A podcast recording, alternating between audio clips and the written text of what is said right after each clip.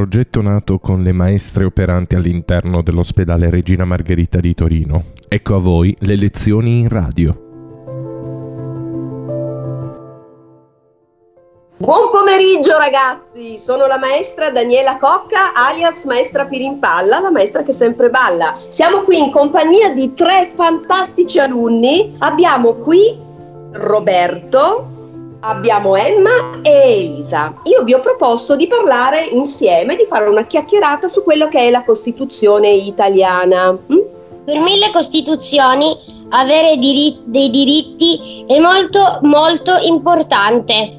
Ognuno di noi ha diritti e doveri. Tutti possiamo giocare e andare anche a scuola. Tutti dobbiamo e possiamo votare e dobbiamo pagare le tasse. Per esempio, la Costituzione italiana dice che tutti abbiamo il diritto di votare dopo aver compiuto 18 anni e poi dice che possiamo riunirci in gruppi grandi e piccoli, un po' come il gruppo che stiamo realizzando qua eh, su Radio Ugi, che ci permette di, di, scambiarci delle idee, di comunicare, di lanciare un nostro messaggio anche su temi così importanti e ci permette quindi ragazzi di esprimere le nostre opinioni. In poche parole, la Costituzione ci permette di partecipare alla vita della nostra società. Anche in classe votiamo spesso per prendere delle decisioni che ci riguardano ma non abbiamo 18 anni. Certo, Elisa, si inizia da piccoli ad esercitare la Costituzione italiana. Anche in classe si prendono delle decisioni che riguardano tutti ed esistono delle regole che tutti devono rispettare anche quando mm, non siamo proprio d'accordo, anche perché queste regole vengono prese insieme con la maestra in modo che poi tutti le possano condividere. Insomma, la scuola è la prima palestra in cui ci si allena per diventare dei veri cittadini. Noi bambini possiamo fare delle feste, aiutare la nostra mamma, aiutare i compagni, la maestra e rispettare l'ambiente. Ma che bella l'invenzione, la Costituzione! Fa anche rima, ma chi l'ha inventata? Ricordo che la maestra ha raccontato che 556 persone, scelte dai nostri nonni dopo la seconda guerra mondiale, hanno cominciato a scriverla dopo che l'Italia è diventata una repubblica il 2 giugno 1946.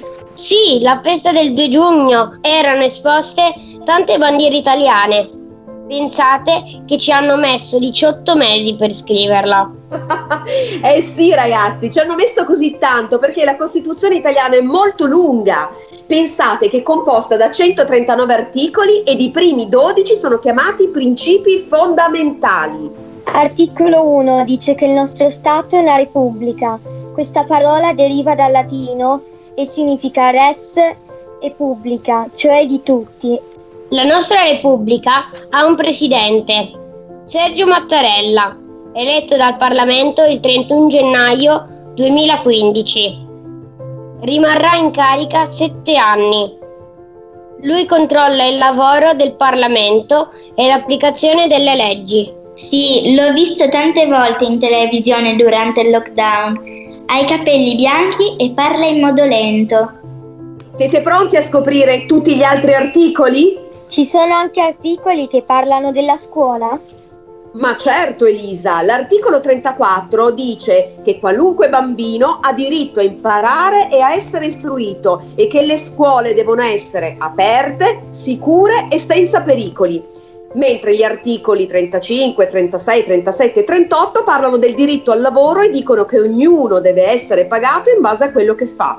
E un'altra cosa vorrei aggiungere, c'è un articolo che non è all'interno della Costituzione, ma è una convenzione, proprio quello che riguarda la possibilità di fare scuola in ospedale. Ok ragazzi?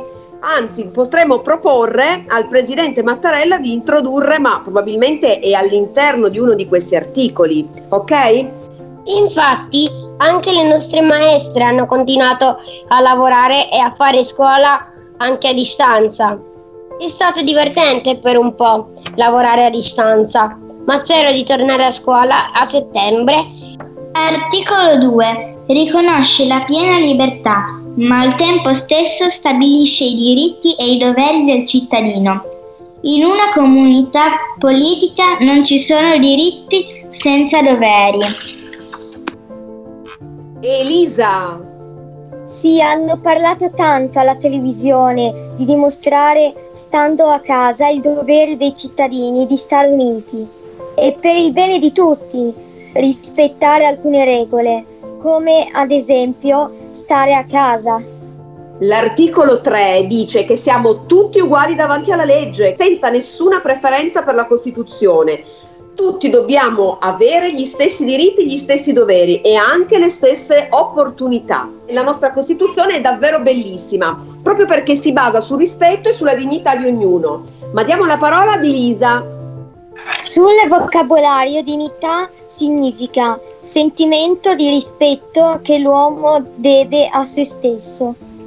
L'articolo 4, ragazzi, parla del lavoro perché tutti gli adulti hanno il diritto di lavorare e tutti i lavori sono importanti. Non ce n'è uno più importante di altri. Tutti abbiamo il diritto di lavorare e tutti contribuiamo con il nostro lavoro. Anche se per ora eh, voi andate solo a scuola. Hm? Elisa, ognuno di noi ha un lavoro, ogni lavoro ha la sua importanza. Ci sono dei lavori in cui si fatica molto, ma tutti i lavori sono importanti e dignitosi e tutti lavorando contribuiamo allo sviluppo della società in cui viviamo. Mentre i ragazzi hanno il diritto di giocare. Infatti l'articolo 31 della Convenzione sui diritti dell'infanzia riconosce ai bambini il diritto di giocare e svolgere attività ricreative. Inoltre i bambini hanno il diritto di partecipare ad attività, ad attività culturali ed artistiche. Questo significa che i bambini possono e devono visitare musei e mostre, assistere a concerti o spettacoli teatrali. Questo è un po' come un lavoro per i bambini, perché attraverso queste attività crescono e poi tutti i lavori aiutano a migliorare la società e durante il lockdown ce ne siamo proprio accorti. Mentre l'articolo 5 ci spiega che l'Italia, pur avendo un unico governo nazionale che ha sede a Roma, amministra i propri cittadini anche per mezzo di regioni e comuni e ognuno ha il suo compito per far funzionare le cose. Però lo Stato resta uno e non può essere diviso.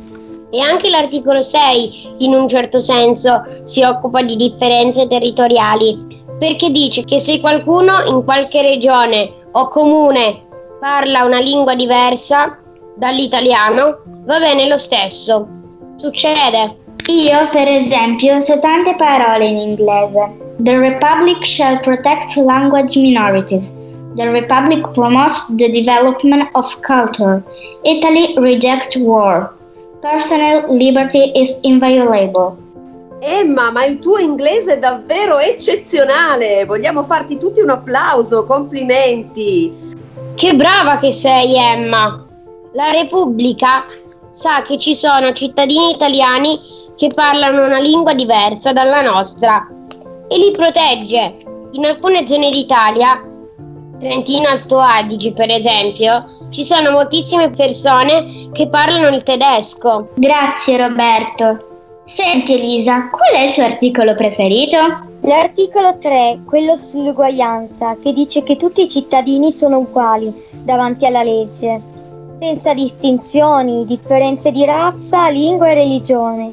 Ma essere uguali non vuol dire essere tutti nelle stesse condizioni, ma che lo Stato deve garantire a tutti le stesse opportunità. E a te Roberto, quale articolo ti piace di più?